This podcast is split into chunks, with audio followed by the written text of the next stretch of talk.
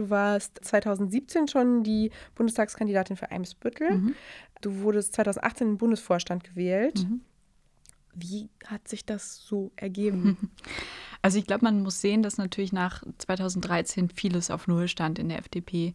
Ähm, es gab auch viele, die haben gesagt, da mache ich nicht mehr mit. Ähm, wir, wir, hatten verloren. Ne? Also das schreckt natürlich auch viele Leute ab. Manche haben uns ganz abgeschrieben. Und ähm, ich habe ja eben schon beschrieben, wie mich das motiviert hat, jetzt auch was zu machen. Ja. Und ähm, das war für mich echt wie so eine Initialzündung, dass ich äh, sofort angefangen habe. Ich bin quasi eingetreten und habe gefragt, wo kann ich mich einbringen? Wo kann ich was machen? Äh, so, was muss ich tun?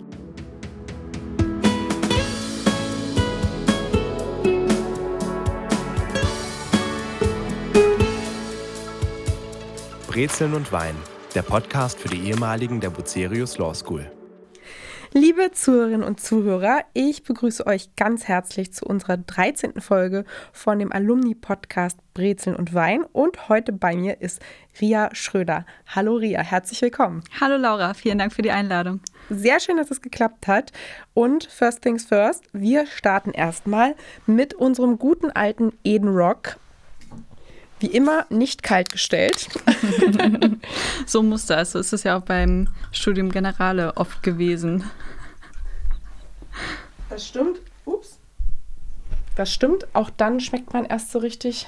Dann kommen die Aromen so richtig zur Geltung. Genau, hm. das wollte ich sagen. Du hast genau die richtigen Wörter benutzt. Zum Wohl so. aus der Ferne. Cheers. Auf dich, Ria. Wo wir schon beim Weißwein sind. Beim. Lecker, lecker, lecker. Wunderbar. Das da kommen die Erinnerungen hoch. Ich wollte gerade sagen, das schmeckt nach Erinnerung. Ähm, du kommst gebürtig aus Hunsrück. Das ist in Rheinland-Pfalz. Mhm. Und ich habe mich mit Menschen aus deiner Region unterhalten. Liebe Grüße an Viktoria aus dem Redaktionsteam. Und ungefähr folgende Schilderung bekommen von Hunsrück. Es gibt viel Wald, sehr wenig Handyempfang mhm. und super Weißwein.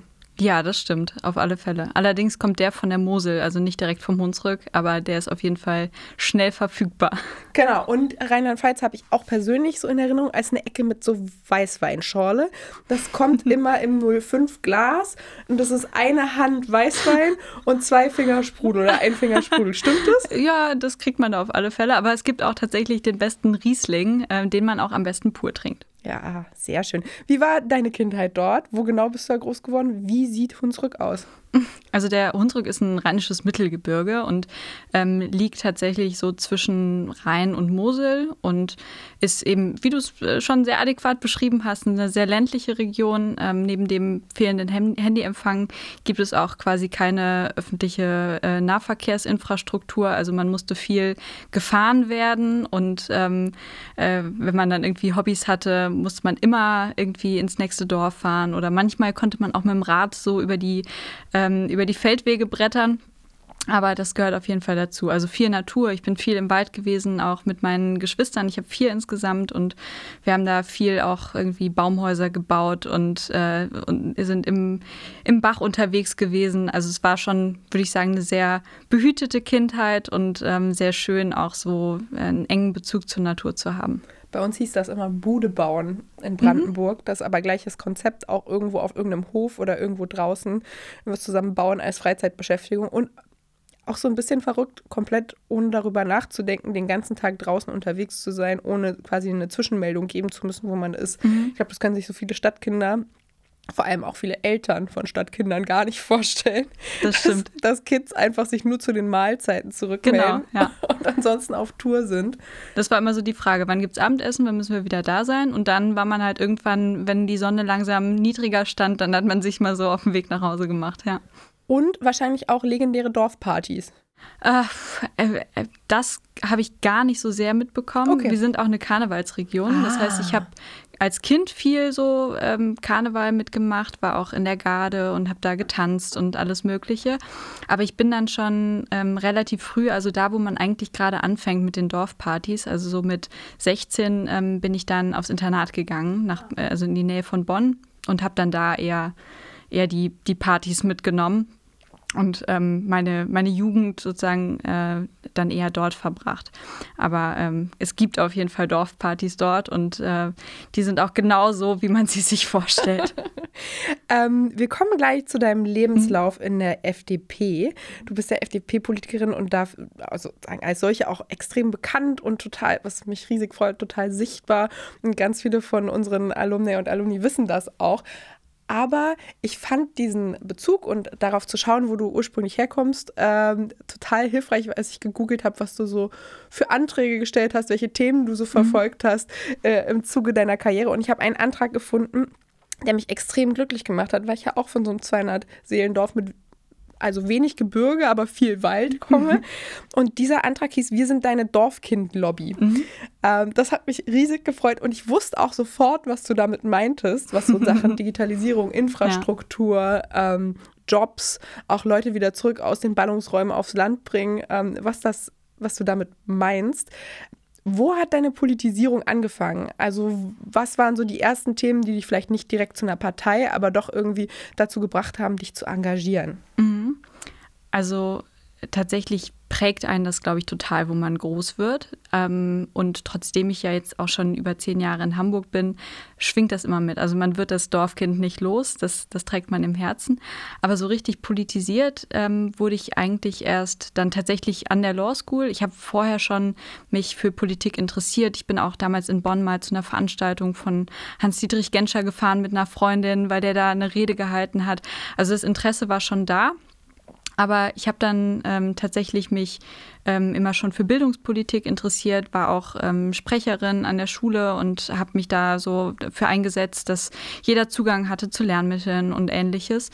Und ähm, habe dann ähm, ich weiß noch, ich habe meinen Vortrag damals an der Law School im Auswahlverfahren zum Thema ähm, äh, Begabungsförderung äh, mhm. gehalten. Also nicht Begabtenförderung, also mhm. nicht sozusagen Elite, sondern wie findet man die Begabung in jedem Kind und wie fördert man die? Also damals war das schon ein ganz wichtiges Thema für mich und das zieht sich auch bis heute durch, dass Bildungspolitik mein Herzensthema ist. Und das war sozusagen schon da und über die Law School, über die Kontakte hier, über viele andere politisch interessierte Menschen, über das Studium Generale, wo man ganz viele hochkarätige Politikerinnen und Politiker kennenlernen konnte, habe ich auch so den Entschluss gefasst, dass es sozusagen nicht reicht, irgendwie eine Meinung zu haben oder äh, zu meckern auf dem Sofa, wenn man die Tagesschau abends guckt, sondern dass es sich auch äh, lohnt oder dass ähm, ich sozusagen den Schritt gewagt habe, auch selber politisch aktiv zu werden. Und als du hier an die Law School gekommen bist, das war ja 2010, war wahrscheinlich der Erstkontakt dann diese Vorstellungsrunde von den Hochschulgruppen und dann hast du dich für die liberale Hochschulgruppe entschieden oder war da noch so ein bisschen eine Findungsphase? Weil bei mir war das zum Beispiel so, ich war auch, ähm, ich wusste, dass mich Politik und vor allem auch Bildungspolitik mhm. interessiert. Ich konnte mich aber gar nicht wirklich einer Partei zuordnen mhm. zu Beginn. Ich wusste nur, Hauptsache es ist irgendjemand, der sich für Bildungspolitik mhm. einsetzt und musste dann, also war sehr personengeprägt, wo es mich dann hingetrieben hat, jedenfalls zu Beginn. Wie war das bei dir? Ich bin auch nicht direkt äh, zur liberalen Hochschulgruppe, sondern ich habe am Anfang auch alles Mögliche gemacht an der Law School. Ich war ähm, im Orga-Team von der Champions Trophy. Du warst bei den Cheerleadern? Ich war, ja, wir, wir waren zusammen bei den Cheerleadern. Legendär. Das kann man heute niemandem mehr erzählen, aber es ist wahr. Und wir, wir haben, weißt du noch, wir haben noch dieses Video, also wir haben für alle, die nicht dabei waren, was wahrscheinlich viele waren, wir haben das 2010 wiederbelebt. 2010, 11. Ja, ne, so zu der, der CT genau, da. Ja. Und weil wir, weil alle anderen oder jedenfalls viele andere hatten Cheerleader und, und wir, wir nicht. nicht. Und das war so ein bisschen auch, ja, wir sind ja Law School und Cheerleading total verpönt.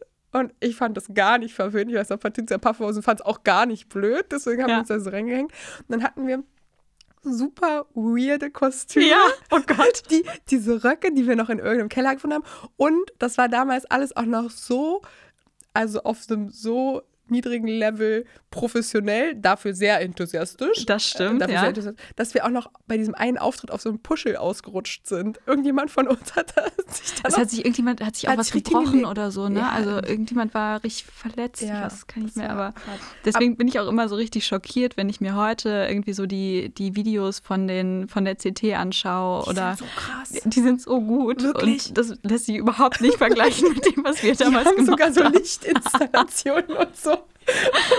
Und wir die waren so krasse Stunts und wir ja, waren schon froh, wenn irgendjemand irgendwie so eine Hebefigur Total. gemacht hat. So, wo einer auf zwei ja, draufsteht oder ja. auf drei, das war schon krass. Also das war so, wow, das ist richtig mutig. Also wir haben, ich sag mal, wir haben da die, die Basis gelegt, die Grundlage und daraus haben die, finde ich, ein richtig gutes Team am Ende gemacht. ja, genau. Wir waren auf jeden Fall, wir haben da die Groundwork gemacht. Also du hast, ne? genau, du hattest ähm, also hier einen Start mit äh, CT-Orga, natürlich mit Cheerleading als äh, extrem prägendes Ereignis. Ja. Übrigens mit eins der besten Frauennetzwerke bis heute. Ja, ich habe darüber so viele Mädels kennengelernt, mit denen ich bis heute gut befreundet bin. das stimmt, ja, das war. Ja, vielleicht sozusagen der, der erste Hauch eines, eines Frauennetzwerks ja, an der, an der Law Das war auch die erste Frauenmannschaft in mhm, irgendwas. Es das stimmt. Ja so. Und dann hatten wir auch noch eine Reihe von sehr, sehr guten Spottern und Stuntern von den Jungs. Später stimmt, kamen noch ja. Jungs dazu. Auf alle Fälle. Ja, ja irgendjemand musste ja. Man musste festhalten. genau. genau. Und dann, wie, wann war die, wann kam die Abzweigung zu, zu den Julis? Ja, also genau, ich bin ähm, äh, mit, ja, mit 18 oder so an die Law School gekommen und durfte äh, 2013 das erste Mal wählen. Mhm. Und ähm, davor habe ich mich natürlich stärker damit befasst, aber es hat auch also deswegen sehr viel mit der Law School zu tun, weil ich nach meinem Auslandssemester äh, nämlich äh, sehr politisiert auch wiedergekommen bin. Was hat da stattgefunden? Und, du warst in Sydney, ne? Äh, in Brisbane. In Brisbane. Äh, genau, Ach, also auch Australien. Mit Dylan, ja. Äh, mit Dylan zusammen, genau. genau. Die war ja auch schon hier im Podcast und das war also auf jeden Fall, auch wenn ich heute noch daran zurückdenke, es war ich glaube, nicht übertrieben zu sagen, dass es wahrscheinlich die beste Zeit meines Lebens war. Glaube ähm, sofort. Und äh, also unheimlich prägende Zeit. Ich habe unheimlich viel über mich gelernt, über das, was ich will im Leben und ähm, die Zeit unheimlich genossen. Ich weiß aber auch, dass mich das äh, gerade im Auslandssemester unheimlich gestört hat, dass ähm, Australien so ein sehr ähm, starker so Nanny-Staat ist. Also ja. da wird unheimlich viel reinreguliert und gerade wenn man dann so ein Auslandssemester macht, dann ist man ja auch schnell mal irgendwie bei einer Party und ähm, vielleicht raucht man auch mal ja. eine und ähm, trinkt irgendwie Alkohol im Park und all das ist da sehr stark reguliert. Also man darf im, im Park, darf man sowieso keinen Alkohol trinken, nur in manchen Flächen und dann bis um acht und danach nicht mehr und das war alles so, dass man immer dachte so, warum ist das so? Ja, ja. Ähm, und das ist jetzt natürlich jetzt nicht so das große Thema, aber für mich war es so ein Aufhänger, dass ich dachte, ähm, wie sehr darf der Staat irgendwie so in mein Leben reinregieren und wie sehr äh, oder was für ein Bild vom Menschen ist es eigentlich, wenn man nicht meint, dass man das auch selber entscheiden kann, ob man jetzt ein Bier trinkt abends noch mit Freunden im Park oder nicht. Und ähm, dann bin ich wiedergekommen ähm, und äh, das war dann das Jahr der Bundestagswahl und da war ich schon so, so on fire und habe dann gemerkt, ich will mich jetzt langsam mal entscheiden, auch ähm, wen ich dann wähle, habe mir die Parteiprogramme nochmal gut angeguckt damals und viel mit Freunden gesprochen, die auch in unterschiedlichen Parteien waren und habe mich dann eben dafür entschieden, äh, mich erstmal bei der liberalen Hochschulgruppe zu engagieren und bin dann später auch bei den jungen Liberalen beigetreten und also auch schon nach der Bundestagswahl dann erst ähm, in, der, in die FDP eingetreten. Das war ein hartes Jahr zum mhm. FDP-Mitglied werden. Also ja. auch kurz danach war wahrscheinlich ein wichtiges Zeichen. Aber es war, ich bin ja SPD-Mitglied und mhm. deswegen Kummer gewöhnt, aber das war, glaube ich, ein speziell schwieriges Jahr. Ja, ne? aber es war für mich auch ähm, ein wichtiges Jahr, ja. Weil äh, ich in dem Moment, wo ich so dieses Parteiprogramm mir angeguckt habe, unheimlich viel entdeckt habe, was so meinem Menschenbild entspricht. Diese, dieser Glaube an den Individualismus, äh, Selbstbestimmung, Eigenverantwortung, sind alles so Sachen, die mir schon immer wichtig waren, auch dass man so ein bisschen Leute so sein lässt, wie sie sind, nicht irgendwie verurteilt nach dem, wie sie aussehen, wie sie, wo sie herkommen, welche Religion sie haben. Das war mir schon immer sehr wichtig.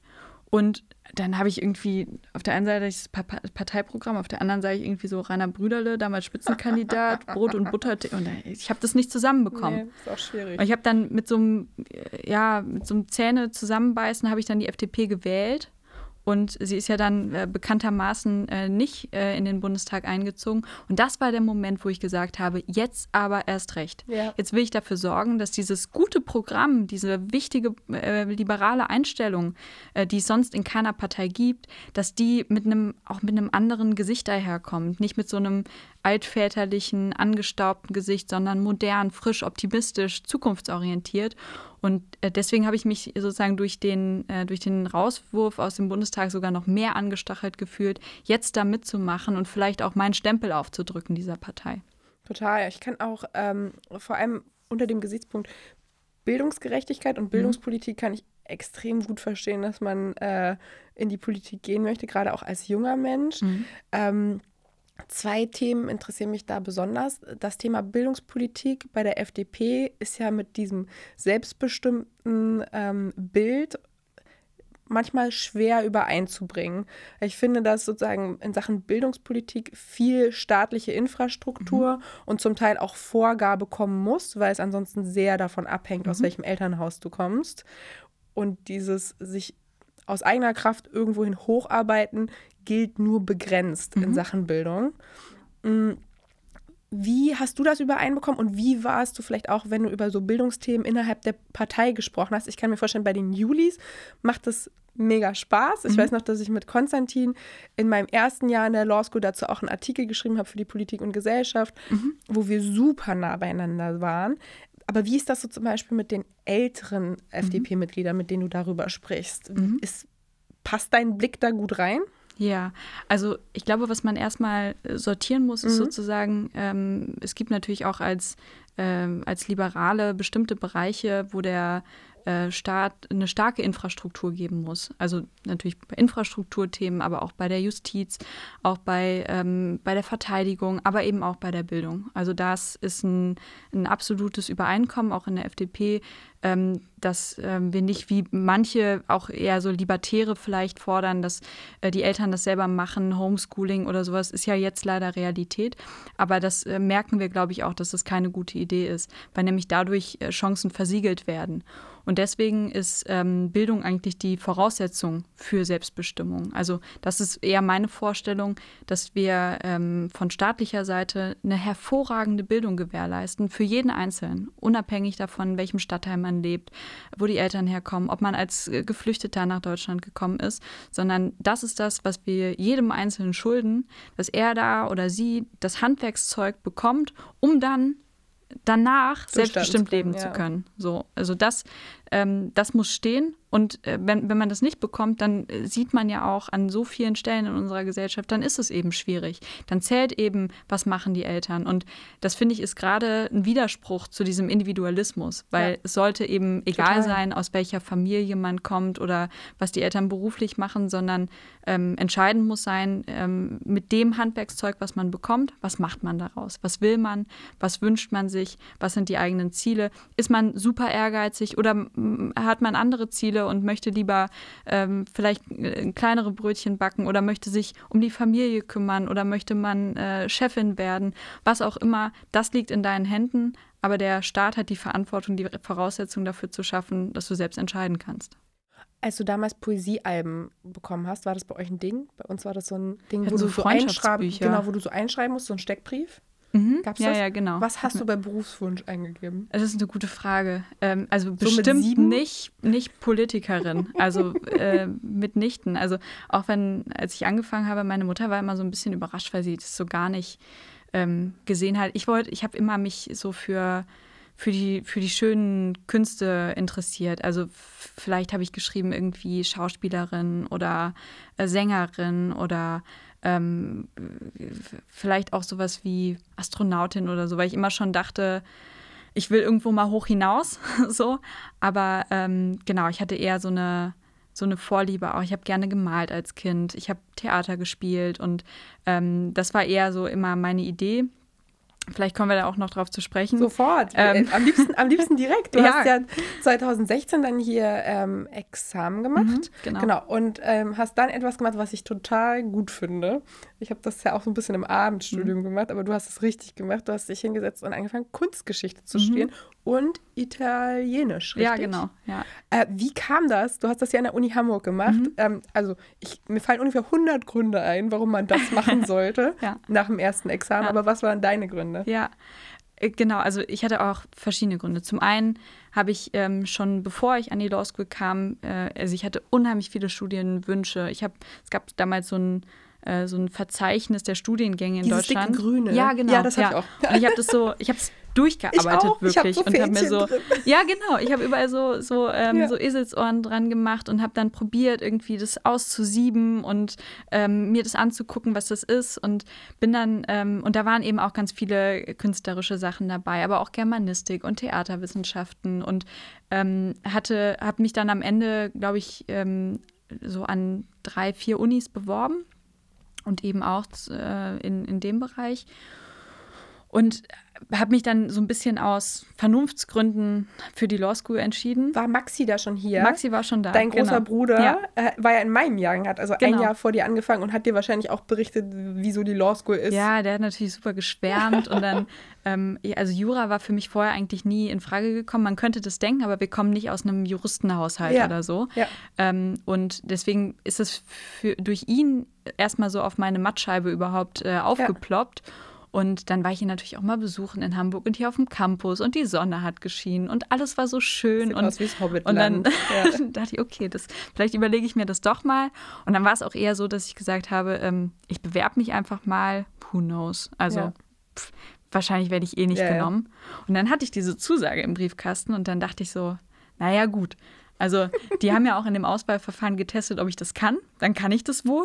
Und dann ähm, hatte ich irgendwie so das Gefühl, das muss ich auch, auch machen. Und es kam mir auch irgendwie vernünftig vor, jetzt erstmal so was Handfestes zu studieren. Und dann dachte ich, wenn mir das am Ende nicht gefällt oder wenn ich äh, mich da nicht wohlfühle, dann mache ich einfach noch mal was anderes.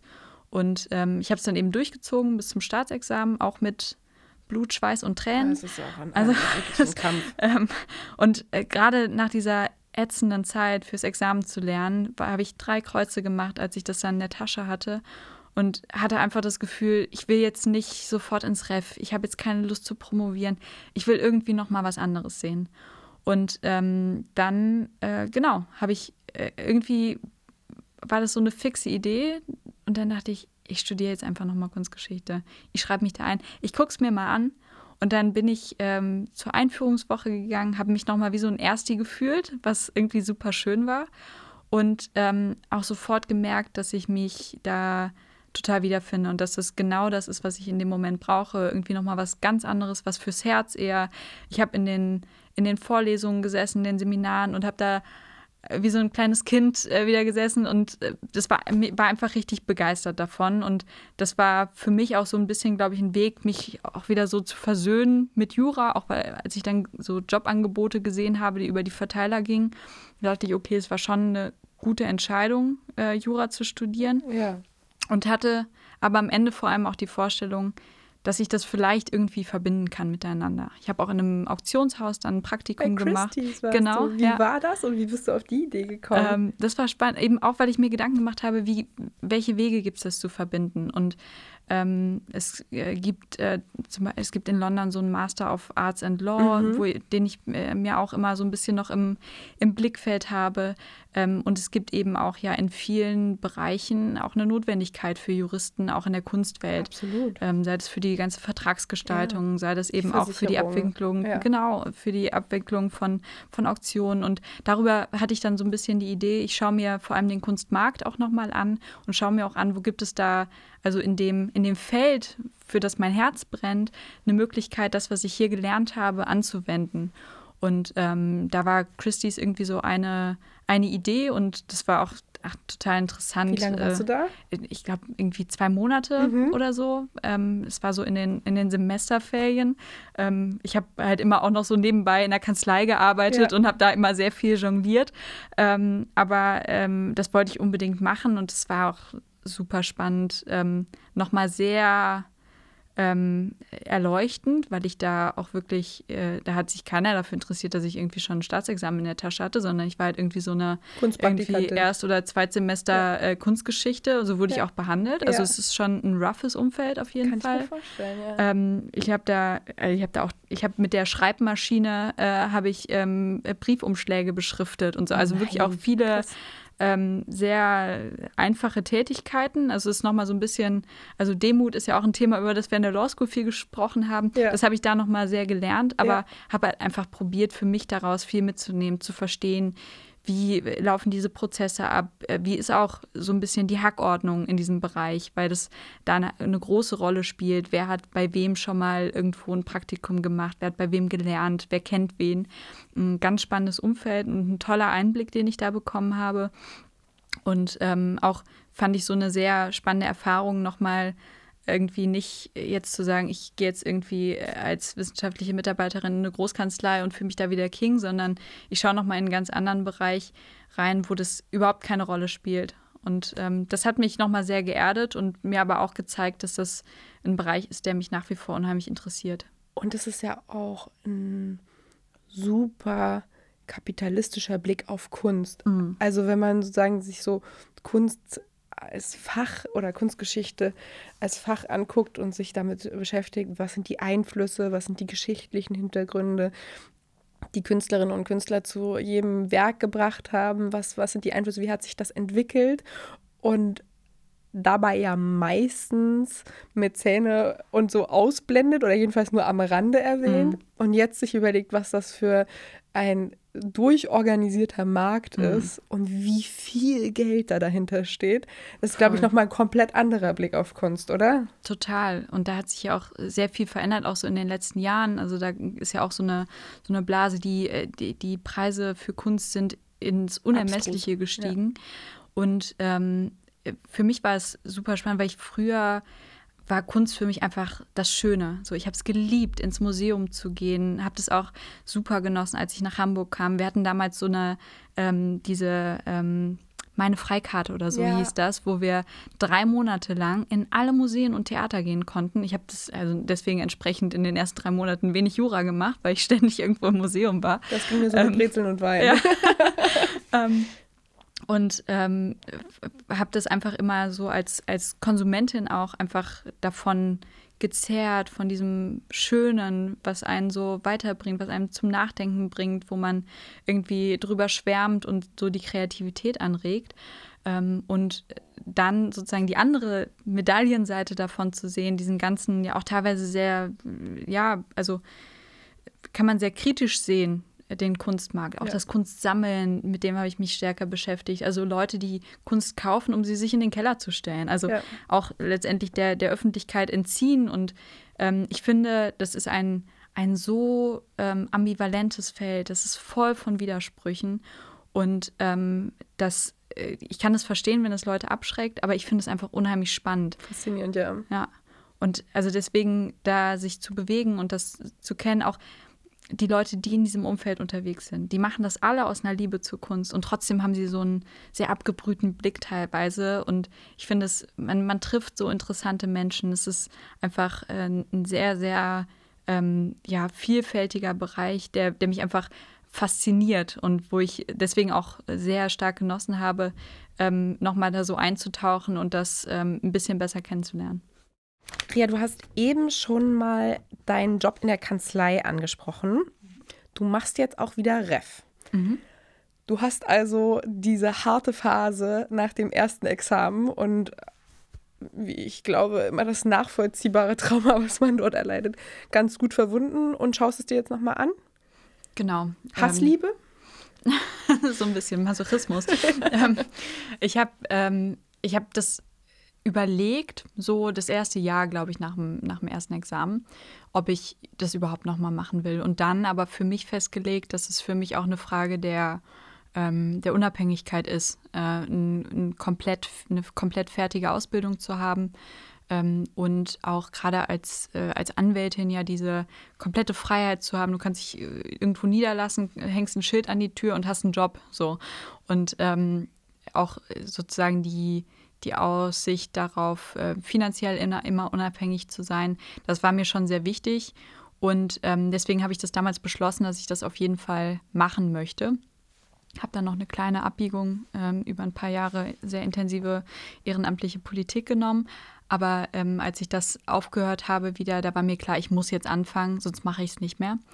Und ähm, bin auch sehr froh, dass ich es mache, auch wenn es ich jedem empfehle, nicht so lange Zeit dazwischen zu lassen, ähm, weil es schon super schwierig ist. Es gab zwischendurch offenbar noch mal eine Reform irgendwie im, im Verbrauchsgüterkaufrecht, ähm, die ich äh, ehrlich gesagt nicht mitbekommen habe oder nur am Rande, wo ich mich jetzt noch mal einlesen muss in in Themen, die einfach schon sehr, sehr weit weg liegen und ich dann plötzlich Jahre später wieder die Stimme von Professor Faust im Ohr habe. Und ähm, also das ist, äh, ist schon eine Herausforderung, auch wieder so ans Lernen zu kommen. Ähm, also ich bin jetzt äh, Ende 20 und man merkt schon, dass es einfacher ist, mit Anfang 20 sich so viel Stoff reinzuprügeln. Ähm, aber ähm, ich bin froh, dass ich es mache und habe den festen Vorsatz, das durchzuziehen. Freue mich auch total aufs Ref, weil, also auch auf die unterschiedlichen Stationen. Ich bin jetzt noch beim Zivilrichter und ähm, freue mich schon riesig auf die Anwaltsstation und in die Verwaltung auch noch mal reinzuschauen. Also einfach noch mal so ein bisschen die äh, vielfältigen Möglichkeiten, in denen man als Juristin arbeiten kann, kennenzulernen. Ähm, das reizt mich total und deswegen freue ich mich sehr, dass ich es jetzt mache. Voll cool. Du hast gesprochen über mehrere Jahre sehr intensive ehrenamtliche mhm. Arbeit. Ich glaube, das wäre noch untertrieben. Du bist 2013 erst eingetreten und dann äh, so in meiner Wahrnehmung sehr, sehr schnell äh, super, super weit hoch aufgestiegen mhm. in der FDP. Du warst ähm, 2017 schon die Bundestagskandidatin für Eimsbüttel. Mhm. Ähm, du wurdest 2018 im Bundesvorstand gewählt. Wie hat sich das so ergeben? Also ich glaube, man muss sehen, dass natürlich nach 2013 vieles auf Null stand in der FDP. Ähm, es gab auch viele, die haben gesagt, da mache ich nicht mehr mit. Ähm, wir hatten verloren. Ne? Also das schreckt natürlich auch viele Leute ab. Manche haben uns ganz abgeschrieben. Und ähm, ich habe ja eben schon beschrieben, wie mich das motiviert hat, jetzt auch was zu machen. Ja. Und ähm, das war für mich echt wie so eine Initialzündung, dass ich äh, sofort angefangen habe. Ich bin quasi eingetreten und habe gefragt, wo kann ich mich einbringen? Wo kann ich was machen? Äh, so, was muss ich tun? So und habe irgendwie, ich weiß noch, also ich habe irgendwie drei Monate nachdem ich eingetreten bin, haben wir mal so, da gab es diese Geschichte mit den Gefahrengebieten in Hamburg. Ja. Und da haben wir gegen protestiert und haben so ein Gefahrengebiet auf dem Gänsemarkt erklärt, um zu zeigen, wie random das ist, äh, einfach so einen ganzen Stadtteil zum Gefahrengebiet zu Total, erklären und ja. haben uns so Polizeimützchen aufgezogen und die Passanten random kontrolliert, um halt sozusagen zu zeigen, wie absurd das ist. Ähm, also das ging super schnell los, mit, auch mit solchen Aktionen, die man bei den Julis glücklicherweise machen kann. Ähm, und äh, ich habe mich einfach sehr reingehangen direkt und ähm, glaube ich, manchmal auch Schritte so ein bisschen zu früh gemacht für den Geschmack von manchen und ähm, mich aber einfach, ich hatte keine Lust, mich aufhalten zu lassen. Ich habe vorher lange darüber nachgedacht, mich zu, politisch zu engagieren und als ich das dann gemacht hatte, wollte ich auch wirklich das volle Programm. Und wie waren deine ersten Erfahrungen äh, im Bereich der Wahlkämpfe? Das mhm. war ja dann gerade auch 2017 wahrscheinlich eine sehr intensive Erfahrung ich finde in diesen Wahlkampfphasen, auch wenn ich die quasi ja nie selbst als Kandidatin miterlebe, ah, das ist super intens. Mhm. Ich finde, da verschwimmt alles. Alles wird plötzlich irgendwie zu einem großen Roadtrip, zu einer großen Organisation von Plakaten, Ständen, Flyern, Verteilungsaktionen. Ähm, Im Fall von der SPD immer sehr viel Bier und Würstchen. Und wie hast du das wahrgenommen? Und welcher Wahlkampf war für dich wahrscheinlich so der intensivste? Also relativ bald, nachdem ich eingetreten bin, hatten wir ja die Bürgerschaftswahl ja. in Hamburg erstmal. 2015 war das im Februar und damals war ich dann eben bei den Julis auch schon stellvertretende Landesvorsitzende und habe, weil unser Vorsitzender Spitzenkandidat war, habe ich so den Wahlkampf für ihn und auch für die Julis geschmissen. Und ähm, also das war schon eine super intensive Zeit. Da habe ich aber auch, sagen, mit den wenigen Mitgliedsjahren, die ich hatte, schon unheimlich viel gelernt. Und wir haben das zu der Zeit ungefähr angefangen, auch in der FDP, dass wir uns sehr stark gegenseitig unterstützt haben in den Landesverbänden. Und wir haben so Busse vollgepackt und sind irgendwie nach Sachsen gefahren und waren in Baden-Württemberg und äh, in Niedersachsen. Und ähm, dadurch hat man auch super schnell Leute aus dem ganzen Bundesgebiet kennengelernt und es hat mir einfach auch Spaß gemacht. Es ist nach wie vor so, dass Wahlkampf für mich die beste Zeit ist, weil ich zwar diese innerparteilichen Debatten sehr schätze und da auch viel bei immer noch lerne und ähm, das unheimlich spannend finde, aber noch viel besser ist es, mit äh, Leuten, die sich nicht den ganzen Tag über Politik den Kopf zerbrechen, ähm, rauszugehen, mit denen zu sprechen, auch zu wissen, was ist denen wichtig, was stört die im Leben und auch wie, wie kommen eigentlich diese manchmal sehr akademischen Argumente, die man sich so überlegt hat für seine Position, wie kommen die eigentlich an? Und das ist für mich so der ultimative Test für Politik. Also kommt es wirklich an bei den Menschen? Und ähm, da finde ich, führt man die spannendsten Gespräche und es ist nach wie vor die Zeit, die ich immer am, am allerliebsten mag am politischen Engagement die äh, Überlegungen, die politischen Forderungen auf den Punkt bringen, ist ja auch mit so einer der Hauptaufgaben von Wahlplakaten. Mhm. Ich finde, das gelingt oft weniger gut, wenn da nur sowas wie das Wir oder Zusammenhalt oder so mhm. steht, wo ich mir denke, pff, ja. Ähm, hast du ein Wahlplakat im Kopf, was du besonders cool fandest? Ähm, ich habe gerade schon überlegt, wie das, äh, also was ich auch plakatiert hatte 2017. Ähm, Digitalisierung first, Bedenken second. Ja, das sowas? hatte ich nicht draufstehen. Also, wobei ich, der wird ja sehr kritisch diskutiert, der Spruch. Ich finde den eigentlich immer noch gut, weil ich, ich glaube, gerade im Moment. Ja, und gerade im Moment merken wir, glaube ich, dass sozusagen Digitalisierung nicht zu machen uns auch ganz schön auf die Füße fällt. Aber ich hatte, glaube ich, auch ein bildungspolitisches Thema. Ähm, also sowas wie, ich glaube, ähm, ähm, ja, ach, ich boah, okay, vielleicht war es nicht so ein guter Spruch, wenn ich ihn jetzt nicht mehr erinnere, aber irgendwie sowas wie, holen wir die Zukunft nach Deutschland oder ja. so. Ähm, oder ähm, das, das, ich weiß noch, einen fand ich auch richtig gut. Das Digitalste in der Schule dürfen nicht die Pausen sein. Ja, ja. das ist auch cool. Ja, das, das ist super plastisch. Ne? Ja, genau. Und also deswegen, ich glaube, da sind wir in der FDP schon besser geworden. Auch ähm, 2017 muss ich sagen, die Wahlkampagne hat mir unheimlich gut gefallen und aus dem Herzen gesprochen. Auch deshalb, weil Bildungspolitik das Top-Thema war.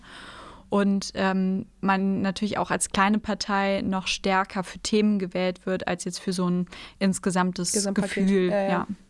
Und was ist der Drink der FDP? Der Drink? Ja, habt ihr was, was auf den Parteitagen am besten weggeht? Also auf den Parteitagen ist es, glaube ich, sehr unterschiedlich. Aber was, äh, da werden jetzt viele Liberale hellhörig. Wir treffen uns ja auch regelmäßig in der Wacholderstube. Mhm. Das ist die Bar in der Theodor-Heuss-Akademie in Gummersbach. Und ah, ich sage immer so scherzhaft, Gummersbach, das ist so das. Das sagt sogar mir, was ja. das hat Konstantin mal erzählt. ja, genau. Also jeder Liberale kennt das. Ich sage manchmal scherzhaft, das ist das, äh, das Mecker der Liberalen, weil auch ähm, da finden auch so Auslandsakademien ja, statt. Ja, also Liberale aus der ganzen Welt sind schon mal in Gummersbach gewesen, weil da eben diese. Wo ist diese ähm, das ist so eine Stunde von Köln ungefähr im Bergischen. Nee, echt? Und da, ähm, Leute kennen es, wenn überhaupt, äh, weil es da einen Handballverein gibt, äh, die auch in der ah. Bundesliga spielen. Und eben die Theodor-Heuss-Akademie. Die liegt auf so einem Berg, scharfe Blöcken, man kann da endlos lang oh, spazieren gehen. Herrlich. Und da ist eben so ein Weiterbildungszentrum. Äh, und die so Und im Keller gibt es die Wacholderstube, die heißt auch mittlerweile Theodor Heuss Club, aber Liberale kennen sie als die Wacholderstube. Und ähm, da gibt es, äh, da werden vor allem irgendwann häufig Shots getrunken und äh, da gehen so Tabletts rum. Aber im Moment ja leider sowieso nicht. Ja. Aber da, ähm, da habe ich schon viele feuchtfröhliche Abende verbracht. aber durch die Nähe zu Köln gibt es ja auch immer Kölsch. Ja. ja. das ganze Programm. Ähm, ich, wir haben schon gesprochen über das Thema Wahlkampf 2017. Mhm. Ich weiß, dass wir beide uns ein paar Mal in der Fußgängerzone mhm. begegnet sind im Wahlkampf 2020, wo du extrem engagiert und auf einem super Platz warst. Mhm. Dann kam bekanntermaßen Kemmerich mhm. und Thüringen und das totale Debakel, was sicherlich nicht die Schuld der Liberalen und nicht, sicherlich nicht auf die liberale Arbeit in Hamburg vor allem mhm. zurückzuführen war. Wie hast du die Zeit wahrgenommen und wie war das letzte Jahr danach für dich? Das war ja im Prinzip der letzte große Offline-Wahlkampf. Ja, oder? Voll. Also zwei Wochen später ging das los mit der Pandemie. Ja. Also ähm, manchmal denke ich auch, äh, wie, wie krass weit weg das dadurch schon, schon erscheint, weil es war jetzt irgendwie gerade ungefähr ein Jahr her. Ähm, das, war eine, das war eine spannende Zeit. Also ich war, ehrlich gesagt, natürlich super enttäuscht. Ähm, ich habe auch, ähm, also meine, meine persönlichen Erwartungen weit übertroffen, habe ein super Personenstimmenergebnis auch bekommen. Wir kumulieren und panaschieren ja in Hamburg ja. und ich bin von Platz 7 auf Platz 3 vorgerückt. Das ja. heißt, ich wäre Teil dieser Fraktion gewesen. Und ähm, dann, also ich, ich war so ein bisschen hin und her gerissen, weil also diese, die Annahme der Wahl von Thomas Kemmerich war ein riesiger Fehler. Ja, irgendwie äh, auch ein kompletter Aussetzer. Völlig, ja. völlig, völlig irrsinnig. Ich habe das überhaupt nicht verstanden und ähm, da ist so viel Vertrauen verloren gegangen, dass ich auf der anderen Seite irgendwie gar nicht so richtig böse sein konnte den Leuten, die gesagt haben, ich wähle euch jetzt nicht mehr, weil ich es irgendwie verstehen konnte. Ich habe irgendwie fand ich es natürlich unfair, weil äh, ich selber dafür nichts kannte Klar. und hätte ich das gewusst, also ich hätte Thomas Kemmerich festgehalten, ja, ja. damit er, damit er da nicht irgendwie nach vorne geht und das annimmt und ähm, also furchtbare Zeit, sehr, sehr zwiegespalten. Es war auch eine Zeit, wo ich ähm, seit langem mal wieder auch meine eigene Parteimitgliedschaft hinterfragt habe ja. und ähm, für mich ganz wichtig war und ähm, das an erster Stelle stand, dass es da ähm, eine Klarstellung gibt innerhalb der Partei. Das ist, dass wir uns offenbar noch mal intensiv damit auseinandersetzen müssen, ähm, wie stark ist diese Brandmauer gegen rechts ja. und ähm, kann ich mich darauf verlassen, dass sowas nie wieder passiert. Ja. Weil wenn ich das nicht habe, dann bin ich falsch in der FDP. Also die ähm, dieses, äh, diese, diese Übereinkunft, ähm, dass ähm, Rechtsextremismus die größte Gefahr für unsere Demokratie ist, ähm, dass wir nichts mit Nazis zu schaffen haben, das ist für mich die Basis meines politischen Engagements. Absolut. Wenn das ja. nicht klar ist, also dann gehe ich woanders hin. Und deswegen war mir das ganz wichtig, da auch in der Partei ähm, das nochmal äh, zu besprechen, aufzuarbeiten, auch nochmal ganz klar sich zu positionieren, auch stärkere Positionierungen da zu treffen. Man hat es vorher teilweise auch gehandhabt, dass man gesagt hat, ja, wenn die jetzt irgendwie te eine Tempo-30-Zone beantragen von der AfD, dass man dann, wenn man das auch gut findet, dass man dann vielleicht mitstimmt. Auch da habe ich gesagt, wir müssen das jetzt mal klären. Wir stimmen nicht mit denen. Es kann da keine, nicht den Anschein geben einer Zusammenarbeit. Und ähm, also das hat mich im letzten Jahr sehr beschäftigt. Da bin ich sehr froh, dass wir da nochmal sehr klare Beschlüsse auch getroffen haben und glaube ich auch viel nochmal stärker bewusst geworden ist, wie wichtig das ist. Und ähm, dann kam natürlich, du hast es eben angesprochen, ähm, ohne dass ich jetzt äh, zu lange hier so einen Monolog halten möchte, aber dann, dann kam ja die Corona-Pandemie ja. und auch, finde ich, so eine krasse Zeit, wo nochmal so viel aufgebrochen ist und ähm, auch so viele Freiheiten uns ja aus gutem Grund eingeschränkt worden sind und auch eine ja, ganz spannende Zeit, um politisch aktiv zu sein. Und politisch aktiv sein in dieser Zeit ist auch einfach anders. Also du mhm. warst vorher schon viel bei Insta und bei Twitter unterwegs. Mhm. Ich habe dich jetzt auf Clubhouse ein paar Mal äh, gehört mhm. und gesehen. Ich weiß, dass du auch ähm, Twitch genutzt hast, mhm. 2020, mhm. vor allem für den Wahlkampf für die Bürgerschaft. Ähm, welche Medien nutzt du? Wie viel Zeit am Tag geht dafür drauf? Ich weiß von Coole, dass das super zeitintensiv mhm. ist, da, diese Inhalte zu produzieren und dann auch gute Inhalte zu ja. haben. Ähm, berichte mal davon, wie du das in deinen Alltag einbindest und vor allem, wie machen wir dieses Jahr Wahlkampf? Also mhm. wie wird das laufen? Ja. Ich finde soziale Medien total spannend, weil man da sehr direkten Kontakt zu Leuten hat und ähm, ich gerade, also ich würde sagen, mein Hauptmedium ist eigentlich Instagram. Da zeige ich am meisten von meinem Alltag und da habe ich am meisten Interaktionen auch mit Leuten, die mich einfach anschreiben und sagen so, hey, ich habe gesehen, du bist politisch aktiv, ich wollte mal fragen. So. Mhm. Und das finde ich super, weil sich äh, auch viele Leute das nicht trauen würden bei ihrem Wahlkreis, Bundestagsabgeordneten oder so und man da so eine äh, Möglichkeit bietet, gerade für junge Leute, ähm, so mal reinzuschnuppern und Politik kennenzulernen. Aber also es nimmt viel Zeit in Anspruch. Stunden pro Tag? Bildschirmzeit? Bildschirmzeit zu hoch. Let's also not cross this bridge. Also es sind, sind schon immer mehrere Stunden. Über neun oder unter neun? Nee, unter neun. Also das, ähm, ich, ich muss ja auch zwischendurch mal irgendwie arbeiten. Ja, aber man arbeitet ja auch viel damit. Ne? Also genau, sozusagen ist es, aber sozusagen für die Kanzlei ja, oder für einen Richter ja. oder man ein Urteil schreiben. Ja. Also das ist ja Zeit, in der man nicht konzentriert ist, so, sondern man ist ständig abgelenkt und ähm, das äh, kann auch ganz schön aufreibend sein, auch weil gerade Twitter nutze ich auch viel, nur nicht so gerne. Ja. Ist, also man erfährt da sehr viel drüber, man trifft auch spannende Leute, ähm, aber es ist auch sehr, sehr viel negative Energie. Es ist sehr pushy, ja. Ja, und ähm, da ist es auch wichtig, sich das irgendwie mal ähm, auch den Cut zu nehmen. Ich habe mir, es gibt ja jetzt irgendwie bei Apple die Möglichkeit, dass man so einstellt, Nutzungszeiten für bestimmte Apps. Minuten Instagram pro Tag. Aber Krass. man kann immer überspringen Krass. und dann ja, noch 15 Minuten. Ich habe mir mal, ich habe mir am Anfang irgendwie, habe ich mir so anderthalb Stunden genommen für, ähm, äh, für, für Twitter und Instagram. Ja. Und das habe ich ganz halt schnell nicht, ne? wieder aufgegeben. Das nee, funktioniert nicht. Das ist ja Teil deines Jobs. Also, ja. Und das so. probiere ich auch übrigens meinem Freund immer wieder klar ja. zu machen, dass ich damit ja auch arbeite. Total. Ähm, und äh, dass das nicht nur Spaß ist. Also klar ist es das manchmal auch, aber es ist halt ein, ein wichtiger Teil auch der, der politischen Kommunikation. Und gerade, du hast es angesprochen, in diesem Jahr ähm, wird es noch wichtiger sein. Aber ich glaube auch, dass die Menschen den persönlichen Kontakt noch mehr zu schätzen wissen werden. Also man wird wahrscheinlich auch, natürlich gibt es irgendwie Plakate, das ist ja auch sehr pandemiefreundlich, kann man das äh, da seine Botschaften irgendwie raushauen. Aber auch so wahrscheinlich, ich, kann, ich hoffe, kann mir vorstellen, dass so Infostände plötzlich eine ganz andere Bedeutung gewinnen. Infostände für Geimpfte. Ja. naja, oder man, man trifft sich ja draußen, man ja. kann auch Abstand halten, aber dass, dass Leute da vielleicht auch einfach mehr Interesse dran haben, sich doch mal wieder mit jemandem auszutauschen, dem man auch ins Gesicht gucken kann und ähm, den, den, man auch wirklich äh, trifft. Also wir werden sehr viel weniger so Großveranstaltungen machen ich werde ganz wenig auch drin irgendwie machen, sondern probieren möglichst alles. Wir haben zum Glück einen Sommerwahlkampf, nicht so wie in Hamburg, wo wir im Februar Diese, wählen. Wirklich, das waren, waren das nicht damals die Grünen, die dafür gesorgt haben? Dafür war ich wirklich jahrelang sauer. Diese Winterwahlkämpfe machen mich richtig wütend.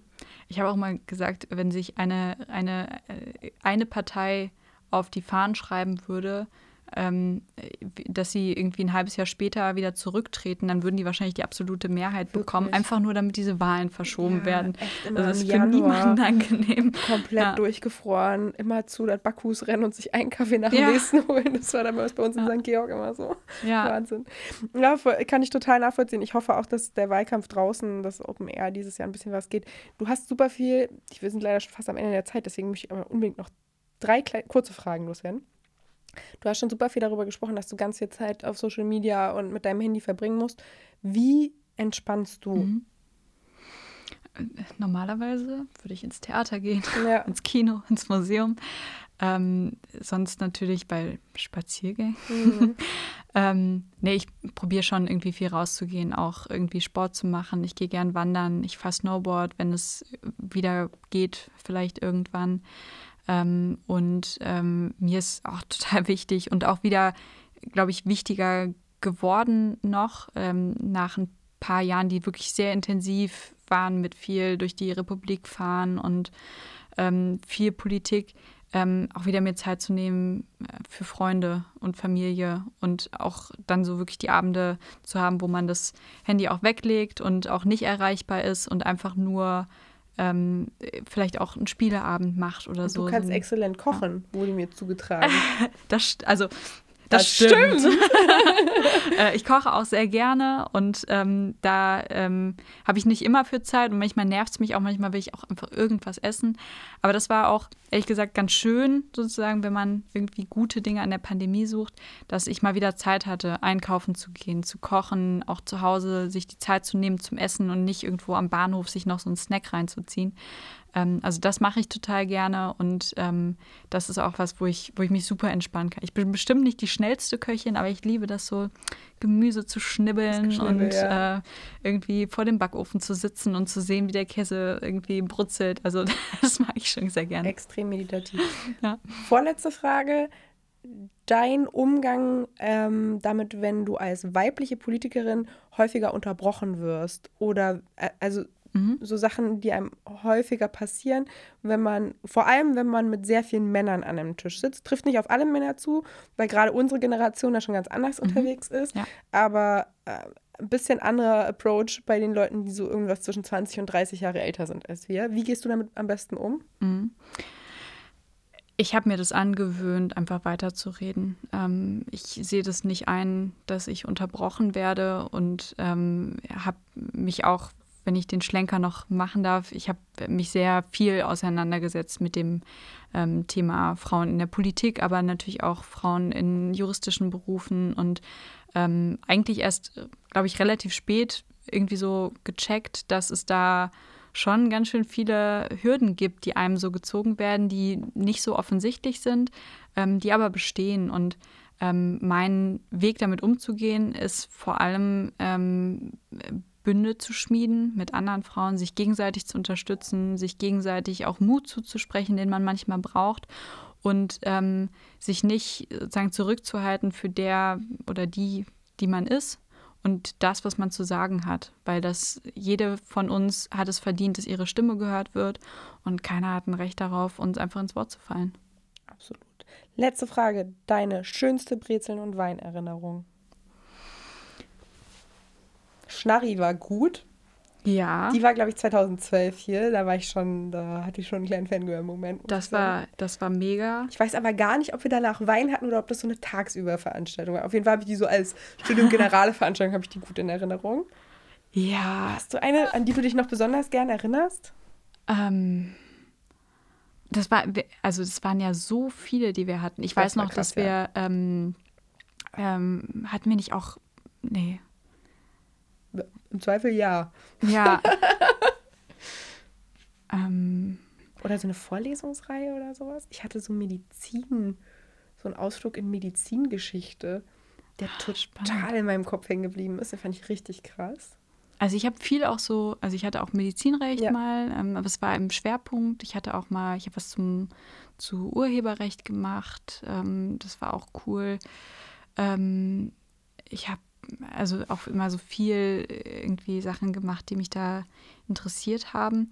Ähm, Brezeln und Wein. Ich weiß nur, dass es, also, dass es immer spannende Gespräche waren und dass die sogar noch spannender geworden sind, als ich dann sozusagen mich bekannt habe als Liberale, weil man dann auch, und das finde ich ja das Schöne an der Law School, dass man also manche denken ja, hier wären irgendwie alle im RCDS und in der liberalen Hochschulgruppe, aber wir haben ja eine super vielfältige politische Landschaft und wir haben Grüne und ähm, SPDler und wir haben sogar ein paar Linke äh, gehabt und ähm, ach, da erinnere ich mich äh, noch an, vor allem, was ich immer sehr schön fand, waren diese Podiumsdiskussionen der politischen Hochschulgruppen. Mit den Cocktails danach. Mit den Cocktails ja. danach, ganz genau.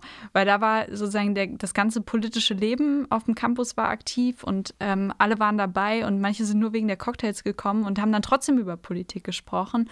Und es war immer so eine, es war ja immer im Sommer und ja. ich glaube so kurz Juni. vor den. Kurz, ähm, kurz bevor wir alle in die Klausurenphase mussten. Genau, das war noch so genau, so der letzte Peak. Genau. genau, wo sich alle nochmal so richtig haben äh, gehen lassen. Ja. Ähm, und da sind auch die wildesten Sachen hier passiert. Also da habe ich wirklich, also ich habe fast nur gute Erinnerungen an Sachen, die irgendwie auf dem Campus passiert sind. Auch die, die Partys im Auditorium, die es ja früher noch gab, die ich auch äh, leidenschaftlich mitgefeiert äh, habe. Dann das Oktoberfest, was wir dann irgendwann ja. gemacht haben. Also es so viele coole Sachen, die aus dem Engagement äh, größtenteils immer wieder aus einer Idee geboren werden, die irgendwie einer hat und dann sagt, ich will das jetzt gerne machen, wer macht mit? Und ähm, also da habe ich echt so viele schöne Erinnerungen dran.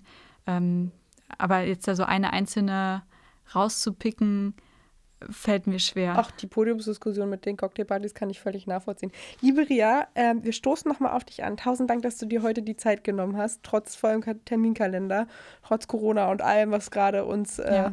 alles erschwert, was eigentlich Spaß macht. Ganz, ganz lieben Dank. Wir drücken dir die Daumen für dieses Jahr. Es wird wieder ein super spannendes politisches Jahr gucken dir dabei zu und äh, freuen uns auf die nächsten Schritte. Zum Vielen Wohl. Dank. Prost aus der Ferne. Prost.